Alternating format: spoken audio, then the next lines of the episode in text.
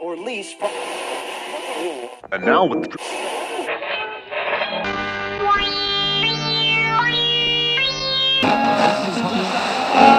Weiß Bescheid. Nintendo.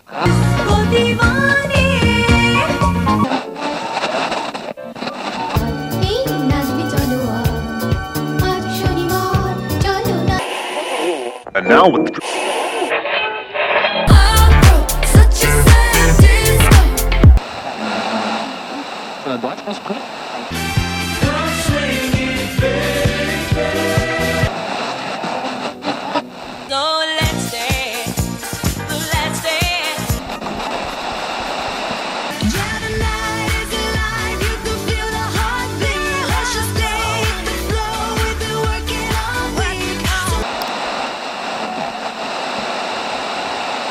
It's 2011. I'm 14 and I go to a club for the first time. Don't worry, I went legally. The occasion a small showcase for emerging British pop star Pixie Lott. I was rambunctious as any Stan would be, before what Stan culture as we know it existed, and stood in line brainstorming chants that professed my undying love for Pixie Lott. The line outside the club was an undeniably convivial one. Fans, all in the infancy of our teenagehood, exchanged phone numbers, added each other on Facebook, and forged friendships based solely on the intensity of our fandom. Our friendships emerged from the preponderance of lyrics we could memorize, how many unreleased demos we had downloaded onto our iPods via Megashare, the great extents we did to express our devotion. By the time the doors opened to the club, which has since undergone various reincarnations, we had forged lifelong friendships. At least we thought so. The club was not big, looking back, but then it felt magnificent. I start to recognize the bar stools, the gleaming poles, the dormant lighting fixtures, paraphernalia I thought was only reserved in the mythology of my high school seniors. These were the things of fairy tales. Me and my newfound friends made our way to the foot of the stage, a measly stanchion separating us from Pixie Lott. The show began, and the blonde and bubbly pop star made her appearance. We belted our hearts out, at times drowning out her voice completely. In one of the songs, she reached out to me, our fingers making first contact. This was the start of my nightclubbing experience. So.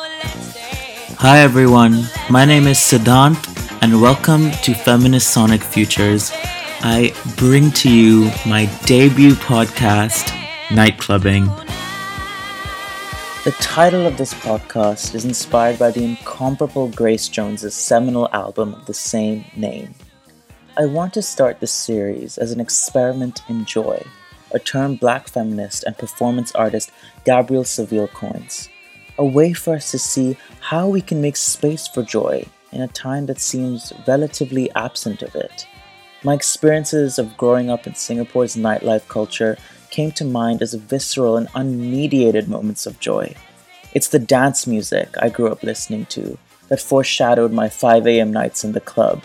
It's dance music that has brought so much joy to groups in the periphery. A hopeful helplessness. In this time of dissonance, maybe joy and dance music is the only way we can mark a certainty. Every week, we'll be deep diving into how dance music evolved in different parts of the world. This project is one that would not exist without collaboration. We may be isolated, but it is important for me to keep connected. Not only am I collaborating with friends who are interested in the topics we're diving into, but I'm also urging them to collaborate with their family members as a way of connecting with potentially lost lineages of sound and culture. What did you grow up listening to? It's a question we don't ask nearly as much as we should. I want our stories of sound, music, and heritage to be documented as an unofficial pedagogy of joy, a way of history making, a means of which we make sense of the past before charting on our increasingly uncertain futures. Give vocabulary, beat, rhythm, groove to an untethering temporality Make sense of our future nostalgia. Welcome to Night Clubbing. This week we deep dive into my homeland, India. It is beautiful and messy and complicated and something that can't be given justice to in one episode. So I'll be splitting up my discussion about India in three to four parts over the upcoming weeks. Our journey starts in the late 70s and 80s, a time of seismic change for India and the world. The musical developments of the country ran parallel to the socio political and economic changes that were unfolding in the subcontinent. To say that the 80s were a grim time for India would be an understatement. In many ways, music and the world around us are not two separate entities. In fact, they work very much in symbiosis. And that's why it's my intention with this podcast, too, to analyze some of the social and political changes that occur in different parts of the world so we have a better understanding of how music has evolved over time. The political and economic reforms that developed in a post independence India were defiant reactions to the legacy of British colonialism. In the Nehru years, India saw widespread land reforms and the nationalization of major industries. However, the global recession in the late 1970s saw India's economic growth stagnate. Coupled with a growing state inefficiency, it left many Indians disillusioned with the failed promise of a sustainably functioning socialist India.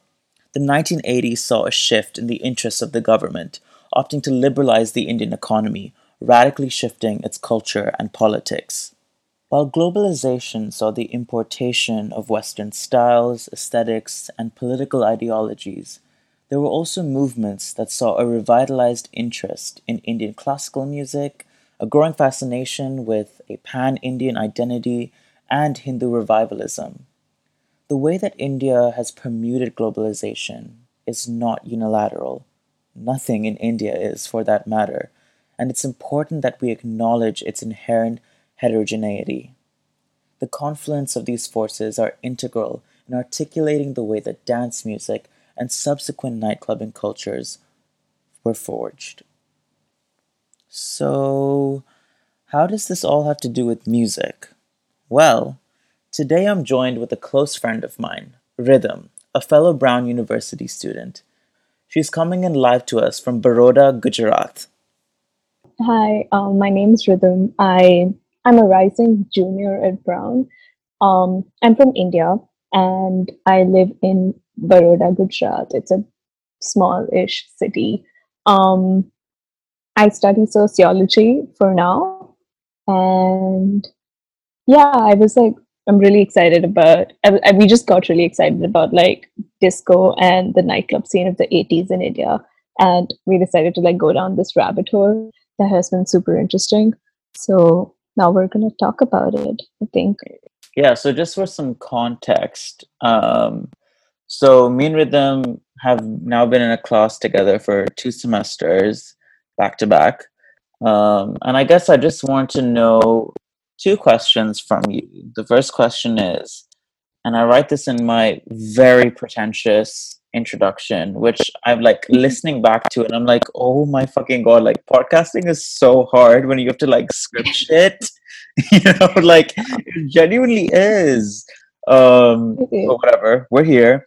Uh, but my first question is for you is I feel like the question, what did you grow up listening to? Isn't a question we ask each other enough.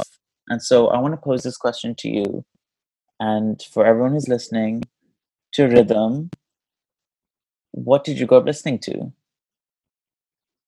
Okay, yeah. Um, so I have an elder sister, and she's like six years older than me. And I think my first, like, earliest memory of listening to like music properly is perhaps when she was like in high school and she had just gotten an iPod Nano. I think that's what it's called. Um, and it was just like this um music player, and she used to listen to a lot of like Avril Lavigne, Taylor Swift, a lot of cringy like pop. And I was pretty young. I was like, um, how old was I? I was perhaps like eight or nine when I consciously like started listening to music. Um, and because I used to like mimic everything that she did, I used to like steal her nano and pretend to be like an edgy teen and listen to like Avril Lavigne. But um, honestly, also like just grew up listening to a lot of Bollywood music. Um, so on one hand, it was just like this kind of pop that's like westernized um, pop that's catered to like this young adult teen um, demographic, and on the other hand, it's also like Bollywood music that was so close to um, well, it's so close to like my like a part of like my Indian culture. Uh, other than that, I used to also like my dad is really into music. He plays a lot, lot of like instruments. Um, so I know I grew up listening to like a lot of really, really old Bollywood songs as well. Um, they used to just like play on the radio, or my dad just like hums them a lot. And at this point, it's just like I have these flashbacks at certain points in time where my dad will play like a really obscure old Hindi song that I wouldn't have like heard before. Um, but I remember like listening to it when I was really young. So that's yeah, that's some of the music that I grew up listening to. Pretty mainstream, pretty common. And was this influenced a lot by what your parents listened to? Were you able to find out, you know, however brief it was, about maybe some of the music your parents listened to as well? Um, yeah, for sure. I think music, um, apart from like other things that I would have ventured into um, by my own explorations, I think my introduction to music was fairly and largely influenced by just what my parents and my mostly what my sister was listening to, um, somewhat what my parents were listening to, um, a bit of it also just what my friends would also listen to. I think um, I remember I got into like listening to One Direction as a fan fangirl solely because like a few of like my friends used to listen to them a lot, and that's when I got into like boy bands and stuff. Uh, so yeah, I think my introduction to music um, or like actively listen to music was not through my own. It was just through like other people, but that has definitely evolved a lot um, after like high school. Like I really got into music the end of high school for some reason.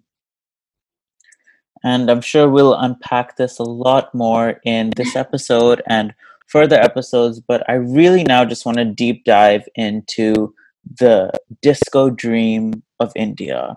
The disco dream of the 70s and the 80s. And, you know, both of us have found a deep interest in this and have found it a very necessary avenue for us to to explore. And so i want to just know what what your takeaways are from researching about the indo yeah, in, indian disco dream. And if you could talk a little bit about um, some of the musical influences of the time and some of like the great musicians of the time too that kind of influenced this movement that um, brought together the east and the west in terms of sound and aesthetic? Hmm Yeah. Um, so I think disco in India like got really really famous in the 80s like i mean we already talked about that. Um and that was mostly because disco was like dying down in america and like um the west perhaps like at the end of the 70s and in the 80s there was just a really um large influence by like western music and like western culture and western art and media. Um and especially like our film industry was heavily influenced by it. Our music industry was getting influenced by it. So i think in the early 80s we discovered disco as something um, that was perhaps um, easy to well not impersonate but i think it was easily adapted into our own um, music identity i think disco with sort of if you think about it and look at it from the point of view of Indian Bollywood music as it existed before or Indian dance music. I think it's um it was quite close to what people were already listening to, so it was easy like became quite popular. Um, Bappi Lahiri was like the king of disco. He was like he was making a lot of music for like the Bollywood film industry.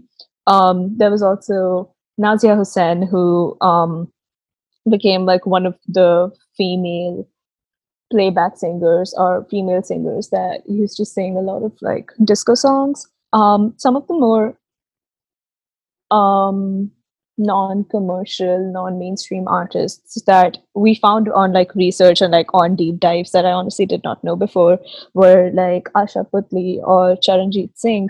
Um, but one of the main like players who was influencing the Bollywood industry as well as the non-commercial music, like the non-commercial disco that was being made, was um, this producer called Biddu Appaiah.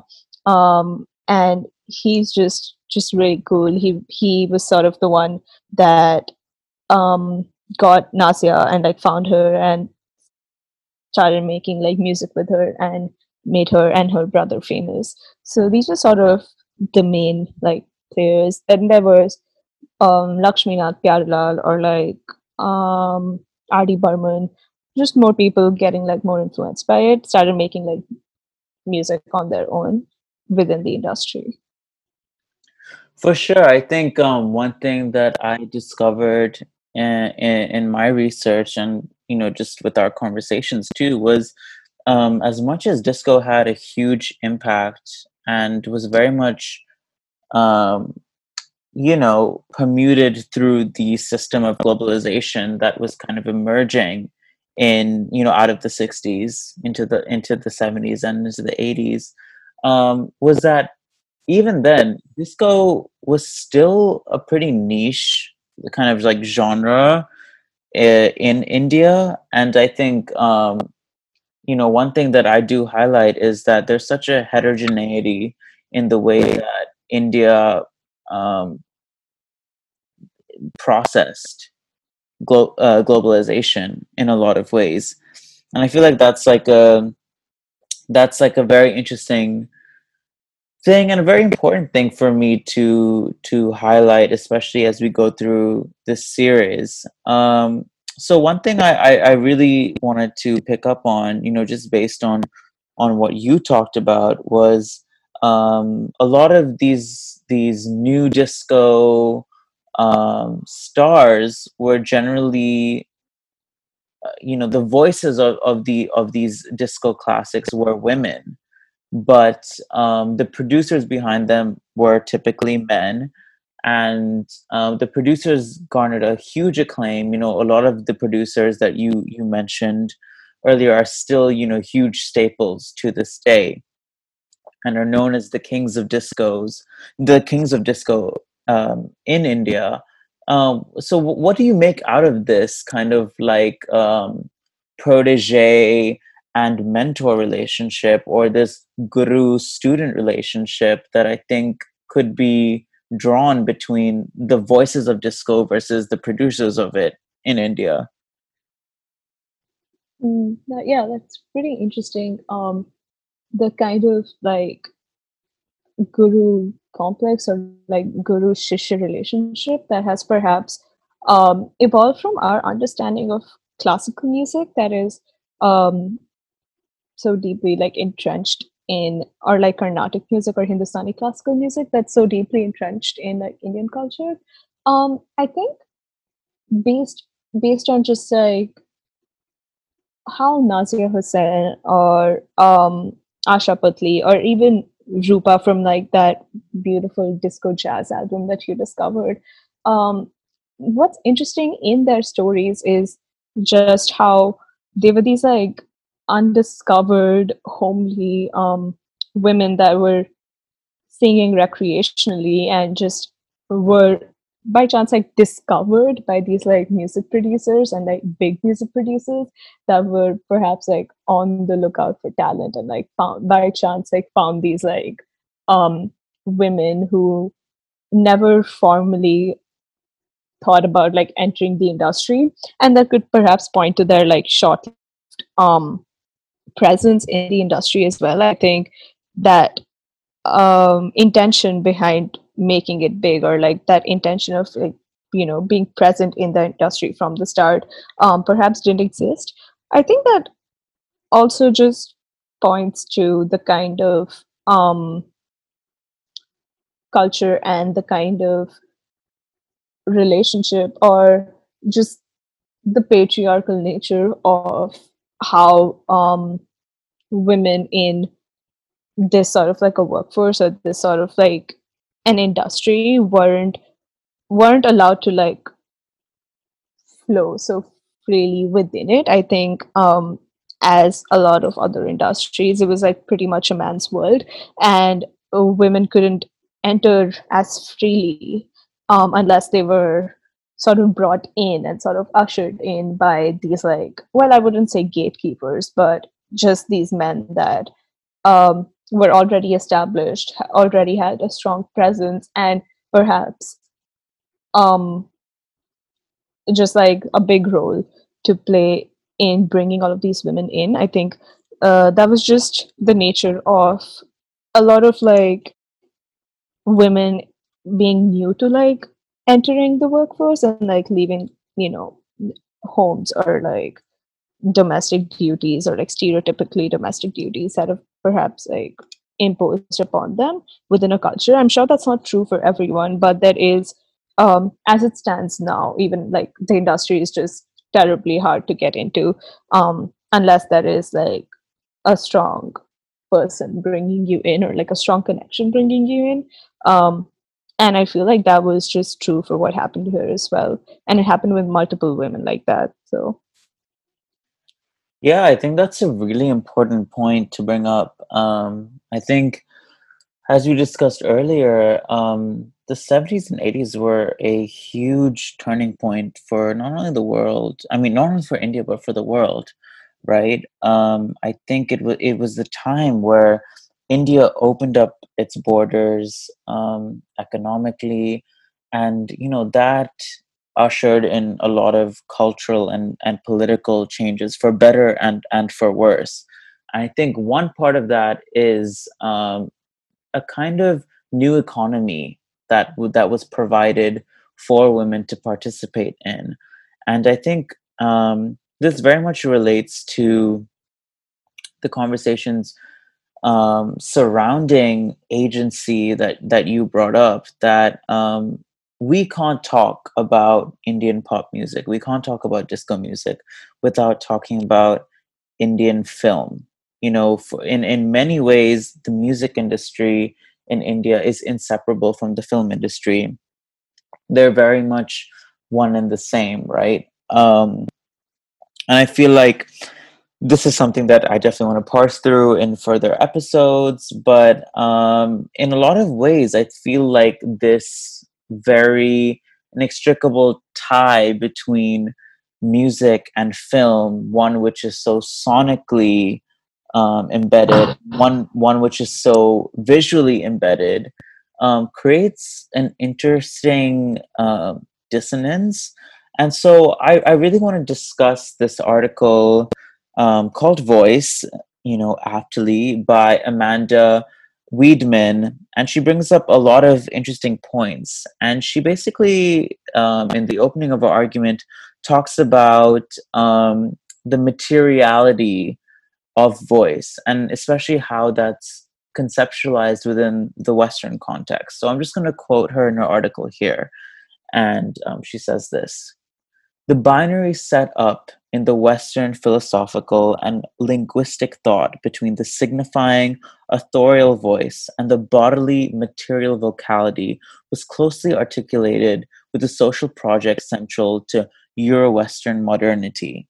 I think this is something to really um, point out because um, I think within a Western context, there seems to be a um, disembodiment in, in, a weird way between um, voice and and the person, or rather, an over embodiment. And um, I feel like that contradicted itself, but you know, hear me out here. um, I guess I guess what I'm trying to say is, um, if I were to just like eh, you know taking it away from abstract terms i think about it how how it's kind of weird that like in a hollywood film that if they're doing a musical or there's a film with um with you know you know um songs in it they expect the actors that they cast to sing in it even if they're completely shit at singing like i'm thinking of mamma mia that was like one of my first Mm. you know like very apparent was like why are you making Pierce Brosnan sing? Like, why are you doing that? Like, tell me straight up, why are you doing that? Do you know what I mean?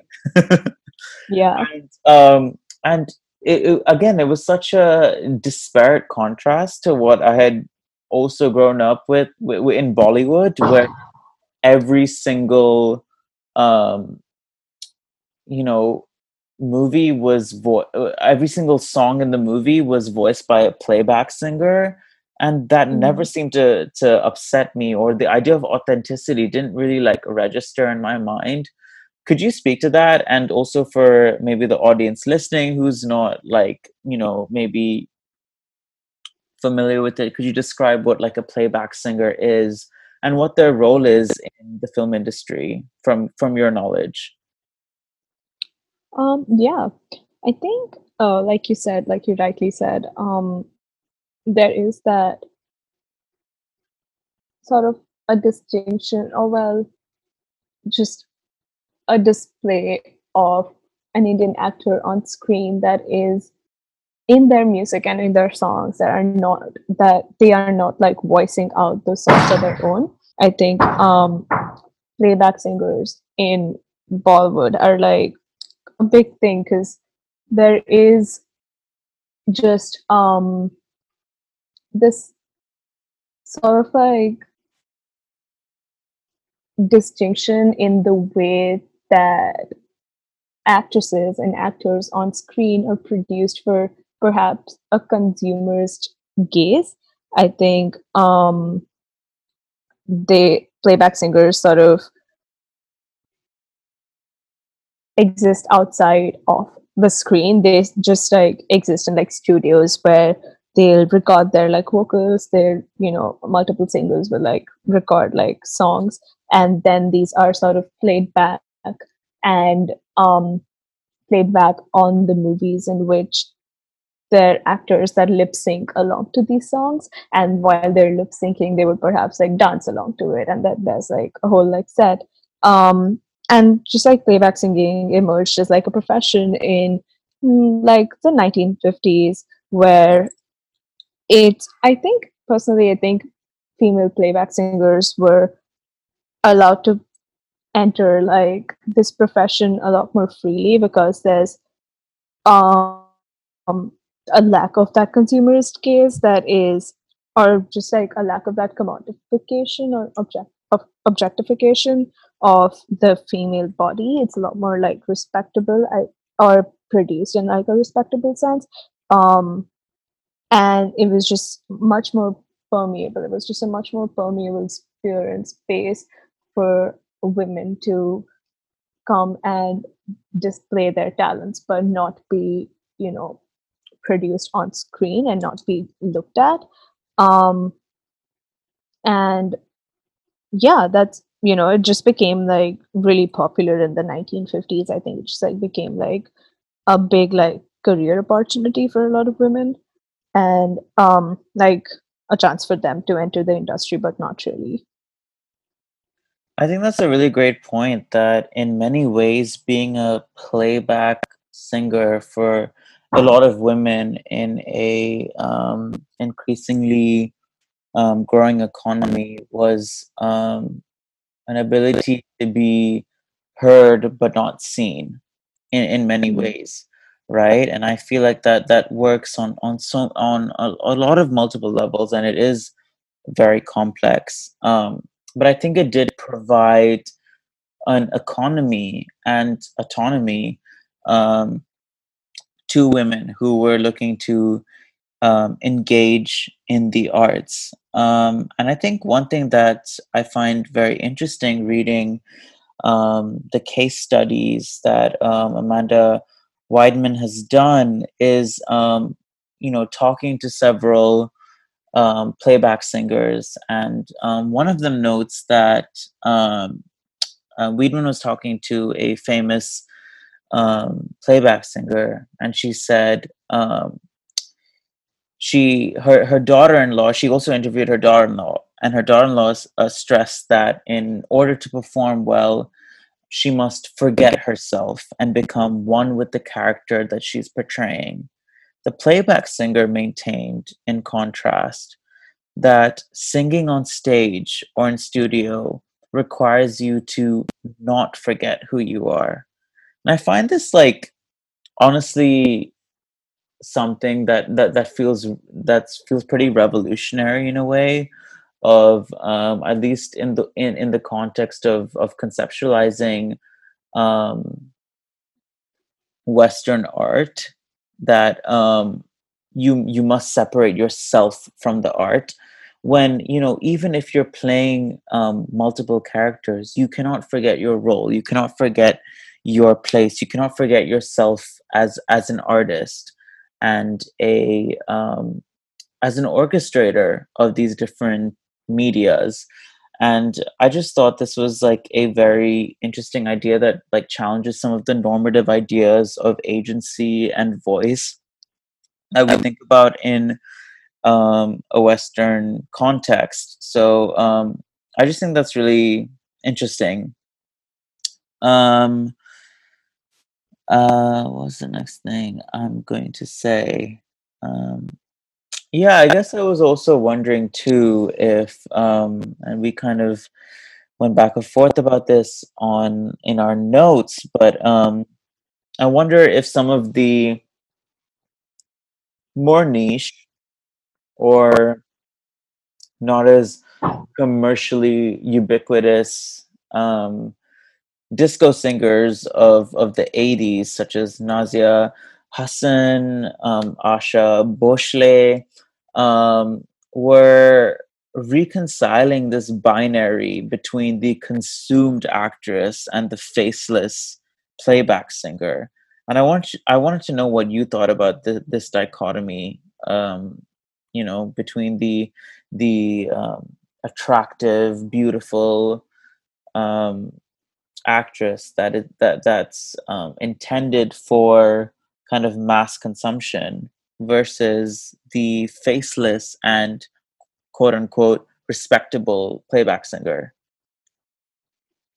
Yeah. Um, like you said, like I think um it's interesting to discuss this new form of like autonomy that um comes with just playback singing being this like idea of not forgetting who you are. I think that stands very true for the kind of music styles, like you said, like Asha Bhosle, I think is just um popularly like recognized just by the style of music that she sang in. That was you know that sultry like um it's just very identifiable. And i think um that points to perhaps their success as well their ability to bring in something that's like unique through their voice. But i think that becomes like really true for their success as like playback singers. But also just i think going along with like culture and like identity i think playback singers were cast in like a very strong um pure and untouched and respectable role that was not perhaps afforded to a lot of like actresses that were um like you said create um per- performing for mass consumption. I think they were there is this perception of an actress as like someone that something that's consumable something that's sexy something that's like beautiful or like good to look at while um, playback singers are not as easily objectified um, and a consumption of that happens through not through like you know a visual sense it's um, a lot more auditory and i think um, there is just something about that. Like, I think uh, the stigmas perhaps attached to performing as sexy, performing as something that is someone that has agency their own body versus the dichotomy of speaking with like that sexiness or that sultriness or um, these voices that are playing back and evoking some sort of an emotion that is bold or some sort of an emotion that is um, non-commercial or not as mainstream. I think um, those playback singers were afforded a lot more um i'm looking for the word like a liberal and like a lot more loose uh, they're treated with like a lot more of those concepts like loosely. I think that is there was just a lot more space for them to experiment with what they wanted to do and not be given a lot of flack for it. Um and i think that was really interesting just seeing the kind of voices and seeing the kind of um radio styles in which singers and playback singers, especially females, were singing and producing in, versus the kind of um, homogenous and the kind of standard uh, assumption of an actress existed on screen because you had to really fit into like those strict like boundaries and you had to really stick to like those strict rules and regulations that come with what a visual of like an Indian woman looks like, while there was just like a lot more free space and ability for singers to experiment with what they wanted to do with their voice because it wasn't as harshly like judged, I believe. Yeah, I do think that in a lot of ways, um, sound and kind of the intangibility of sound in a lot of ways that um, it kind of exists in a dimension of its own, allows for a lot of liberatory potential, and I think that's the reason why we're doing this this podcast to begin with. I think that sound has a lot of um, you know um, potential for for freedom in a lot of ways. But you know, I think I want to go back to the idea of, of agency, and I want to bring up something that we talked about in our class together. And I think it's important to me too to stress in this conversation that as much as there were definitely, you know, immense institutional limitations on on women um, in India at this time period, um, this did not render Indian women as disempowered. You know, women, you know, women in India still found ways to resist. Women in India still found ways of asserting their autonomy, and I think that's that's um, a important thing to highlight. And I think you know one thing that I've thought about too, at least thinking back on my childhood and the movies that I grew up loving um, in Hindi cinema. Um, you know, a a question that percolates is what does it mean to have a female voice be the center of a soundtrack, especially when a soundtrack in, in something as important as the film industry in India, um, you know, what, you know, what does that mean? What does it mean that a female voice is at the core of that? Hmm.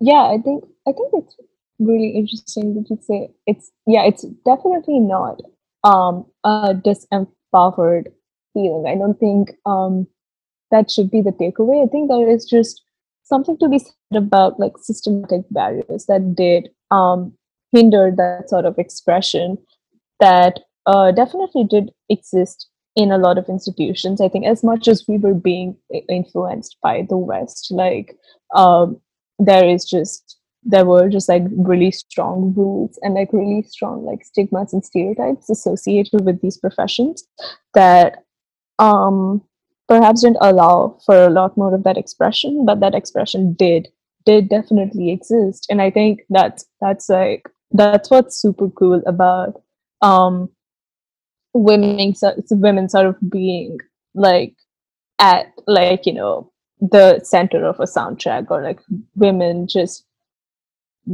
gaining like mass popularity. Like i think um it just speaks for itself in the way that these that is like there was so much so much of this talent that existed that um perhaps didn't have so many avenues for expression when it did you could just see the resonance and you could just see the amount of impact and effect that it had on people.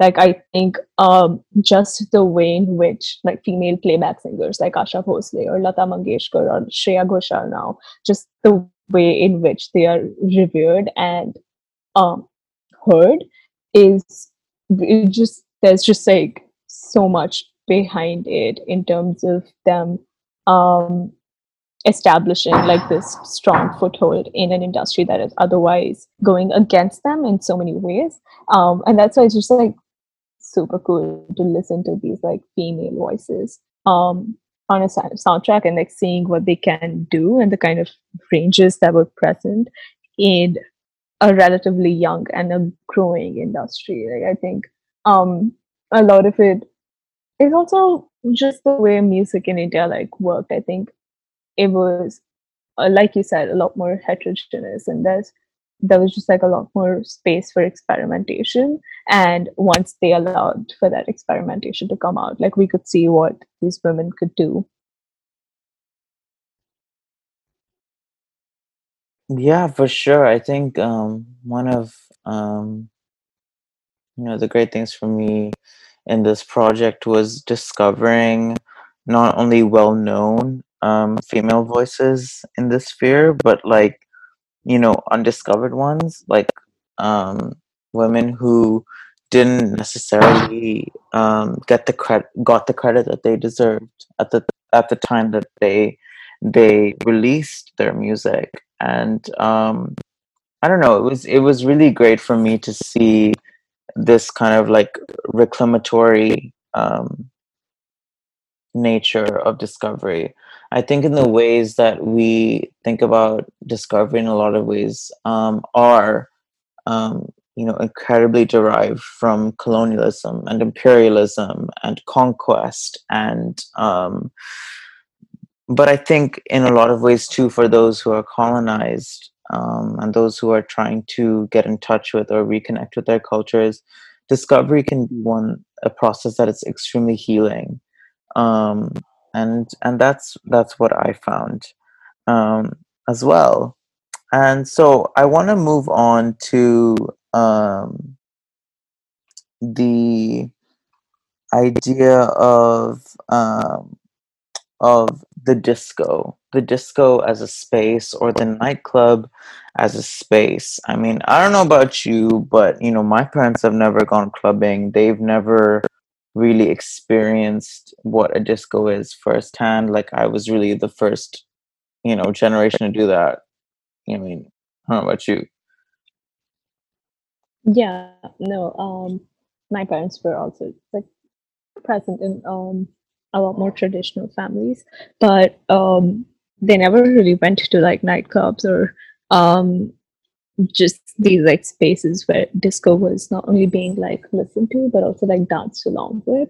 I think they only did the act of like listening to disco and they did that like a lot. Like i think when i was talking to my mom she was just like yeah like in the 80s um her her father used to just bring home these cassettes of what was popular at that time um and it was you know in the 80s that was disco so she grew up like listening to a lot of that along with watching those movies you know like i said about or like we talked about um just um along with disco being popular as a music or like something that like we were listening to there was also this visual component of the kind of subculture or the kind of sensibilities attached to like disco being viewed. Like i think um on screen there were artists like rishi kapoor or mithun chakraborty that were um embodying that kind of disco giving it their own steps to like you know the kind of dance moves that were famous. These movies got really famous because you could see them perform that disco the kind of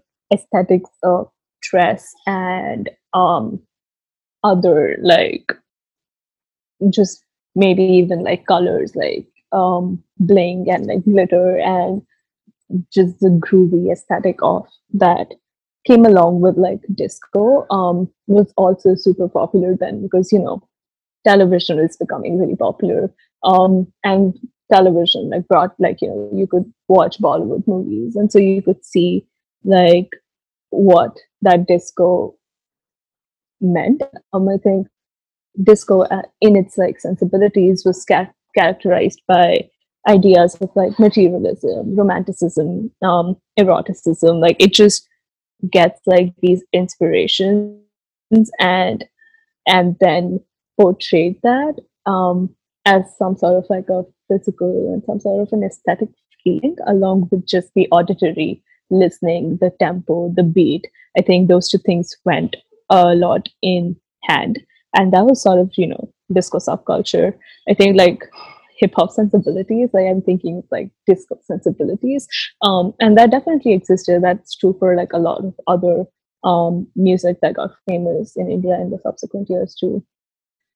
Yeah, I think um, you know you're segueing to a great point. Um, I want to bring up a you know fantastic article I read, um, a fantastic I should say essay the other day um, called "In Defense of Disco" by um, queer Marxist scholar Richard Dyer, and he really makes a case for disco in in this piece and really um, reconceptualizes the dance floor and the nightclub and um, disco culture as a whole as a place of utopia, as a place Mhm. of utopia for marginalized communities, for queer people, for black people, for brown people, for um, those who are on the outskirts of society.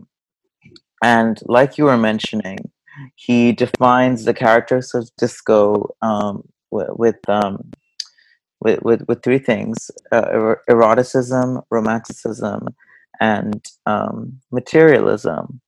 And I think he tries to break down some of these capitalistic um, conceptualizations of like the dance floor and what clubbing culture should be and what disco is, but also concedes with it. You know, um, he mentions how disco is not necessarily a subversive take on capitalism, um, as it still is produced by capitalism.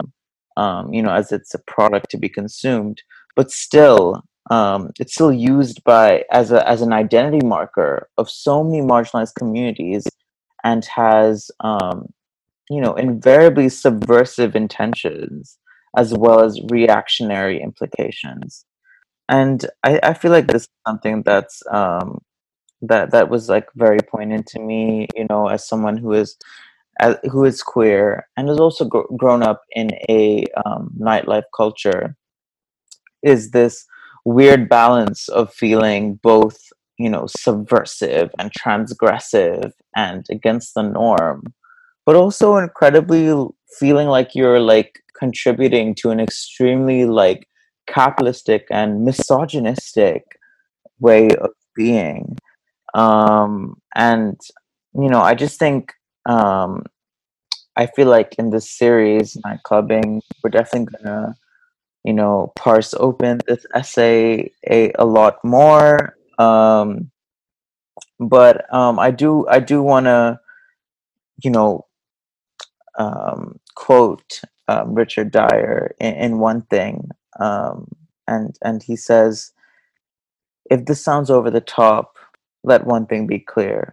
Disco can't change the world make the revolution no art can do that and it is pointless expecting it to but partly by opening up experience, partly by changing the definitions, art, disco can be used. To one which to which one might risk adding the refrain, it feels good, use it. So how do we feel about Mm. this? About how, you know, disco can't change the world, how art can't necessarily spark the revolution, but it exists as this kind of utopian sensibility um, for of hope. How do you feel about that?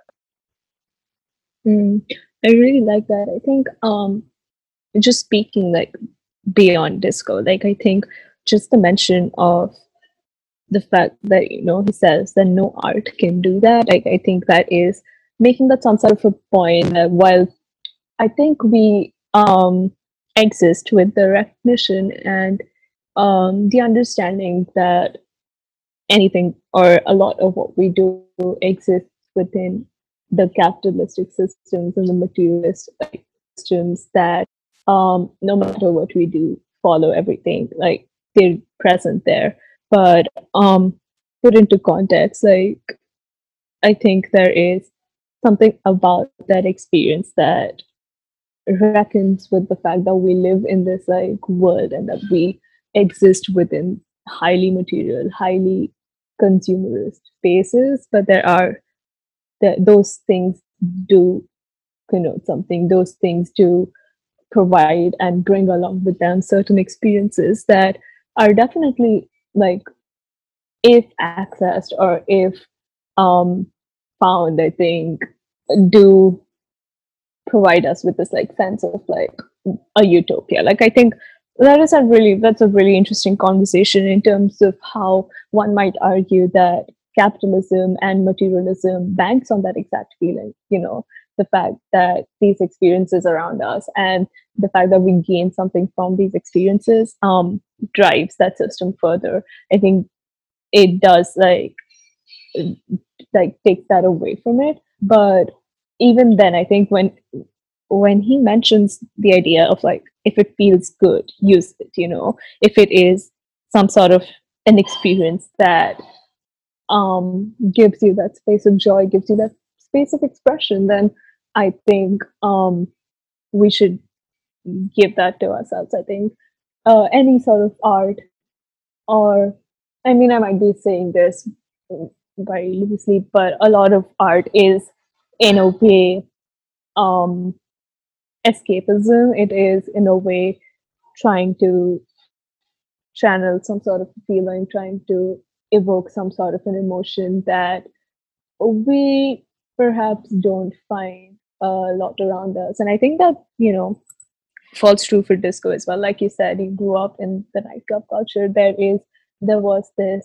um space for some sort of expression, a space for you to establish and um perform your own identity that you found um to be subjugated in like other spaces. Like I think um, we saw this beautiful film the other day by Liz Emma. It's called Daytimers, um, and it's it's just it really points to like that idea that there were these just daytime raves in the UK um, long ago, and it was just a space for like South Asians and South Asians that that belong in that diaspora to come and um, perform their own identity that is not not going along with what's you know usually expected of them but also is created and constructed around identities that they know like these raves existed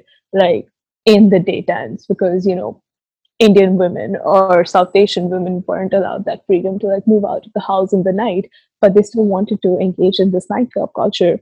And so they found these spaces to dance to like disco music and to dance to like a particular kind of music in the daytime. And it was just um they got that space to like perform their kind of dance the kind of dance that they wanted to do. That was perhaps um in their otherwise racial spaces or in their otherwise um areas that they existed in they weren't allowed to like freely um emote that way.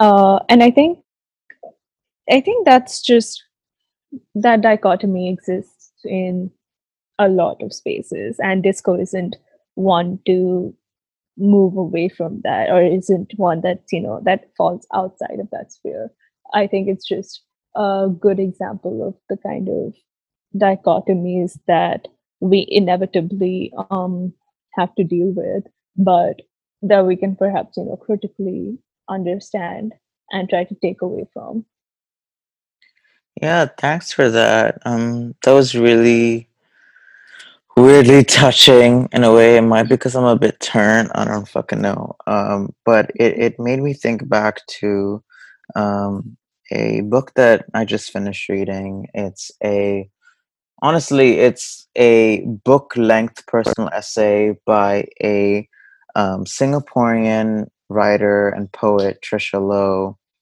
And in the book, she talks a lot about um, what it means to be at home and what it means to create a utopia. And um, I just want to bring up something that that she wrote, um, and I feel like it's very much in line with what we've discussed in in class. Um, well, here it goes.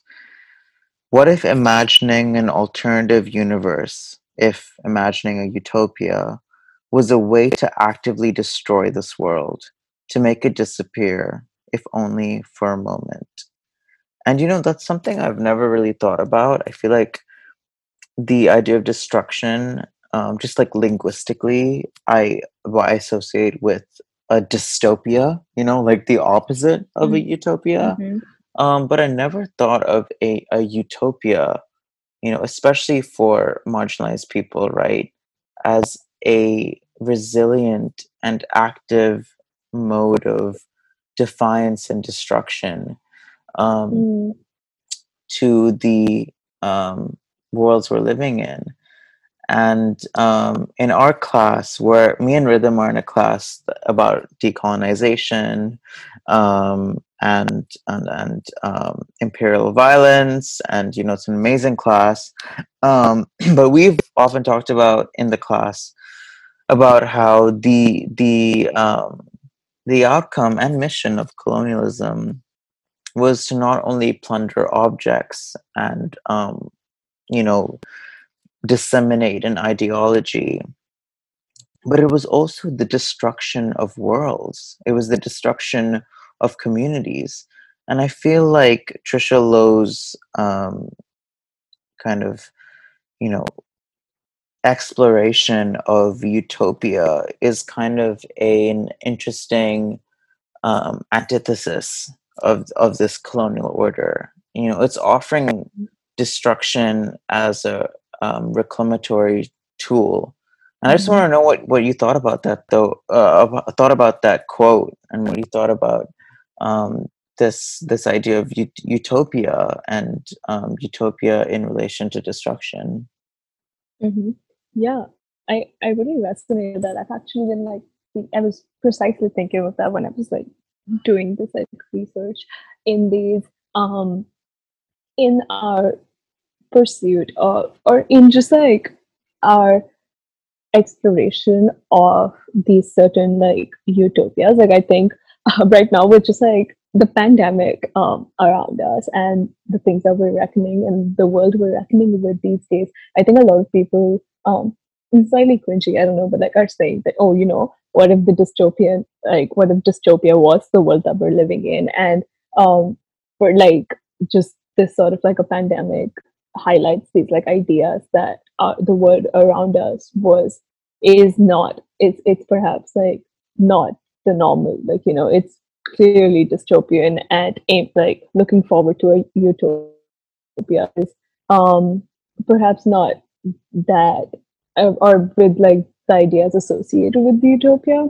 I'm just thinking like in terms of um queer communities and marginalized groups and minorities, finding that these spaces of free existence are um, revolutionary and you know like a resistance i think that makes a lot of sense. Like in a society that is so highly characterized by hyper individualization or so so characterized by um, this universalization of identity this homogenous way of being i think just a simple act of like free existence or just some sort of a divergent act of existing um, beyond those norms i think that in itself is resistance you know that is in itself is some sort of a revolt or some sort of a protest against what is the norm even if it is just a free expression of identity. Like it's not even something that is artificial. Like i think it is just this establishment of what is you know what comes naturally to you. I think that in itself is like that resistance in um a society that doesn't want you to do that so yeah for sure that is um and disco and nightclubs and you know gay dance clubs. Like those are definitely um, spaces and communities where a lot of the where there's you know that resistance, that movement, that revolution gets a lot of empathy. It gets a lot of more. It gets a lot of power. It gets um, a lot of right in itself to you know like what does it mean for all of these individuals and a bunch of these people um, going and entering these spaces, existing in these spaces, and saying that, and like finding that community there, and like you know saying that this is our idea of the normal. This is our idea of like a free society. This is where we feel like we belong, and we want to exist in spa- spaces where we belong. Um, I, think that's that's just really really cool. Yeah. Well, um, I feel like for the sake of time, we could we could really go on for three hours. Um, but I feel like at least for this episode, I'm really glad that we covered everything that we did. And I also do feel that, you know, these ideas of resistance that you talked about wouldn't have been possible either, I, I'm sure saliently through the growing movements of, of resistance that were kind of Mm. um, of being um, engendered in India at the time.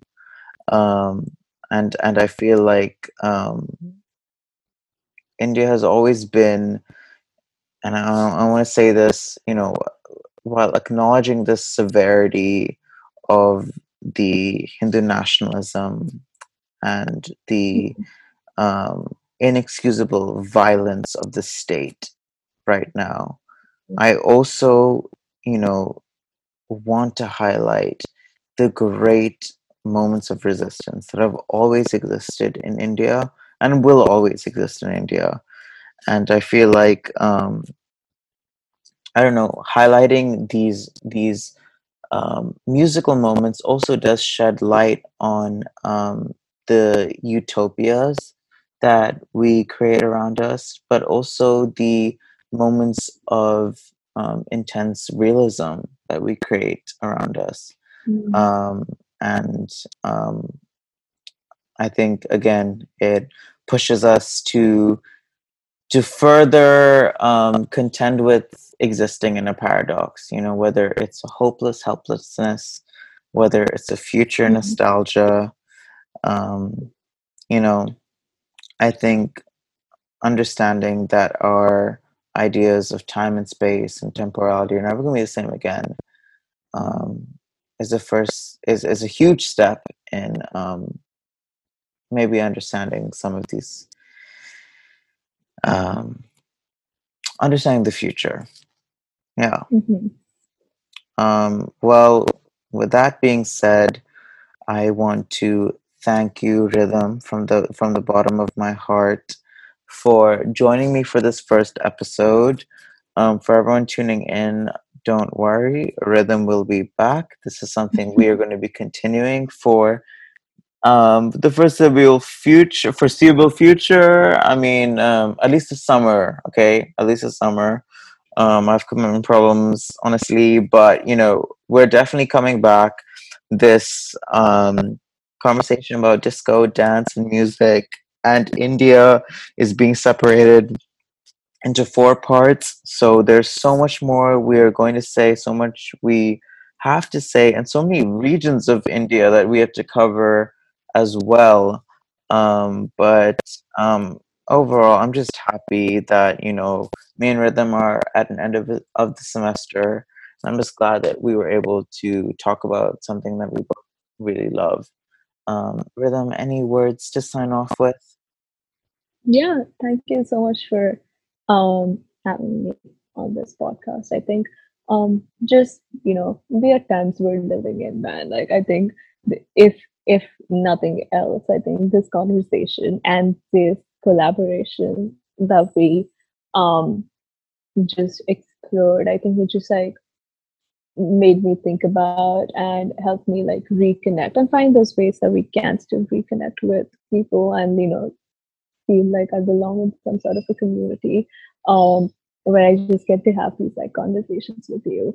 um, and get to understand a lot more or maybe connect with a lot more of my history and like our collective past as we're struggling to imagine like a collective future like i think this is a good time um in times when we're so uncertain about what's to come i think um if there's nothing like i mean i'm sure there are productive things coming out of it but if nothing then it's just you know good to connect with where and what we come from. And if, if nothing else i have i just found really cool and really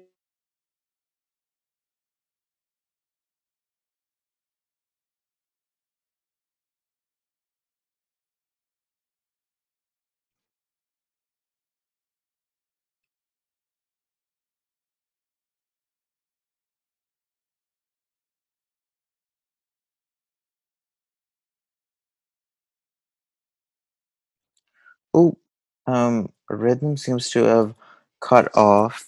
Um, but in any case, I just want to say thank you to everybody for tuning in this week. Keep on dancing, and this is Nightclubbing.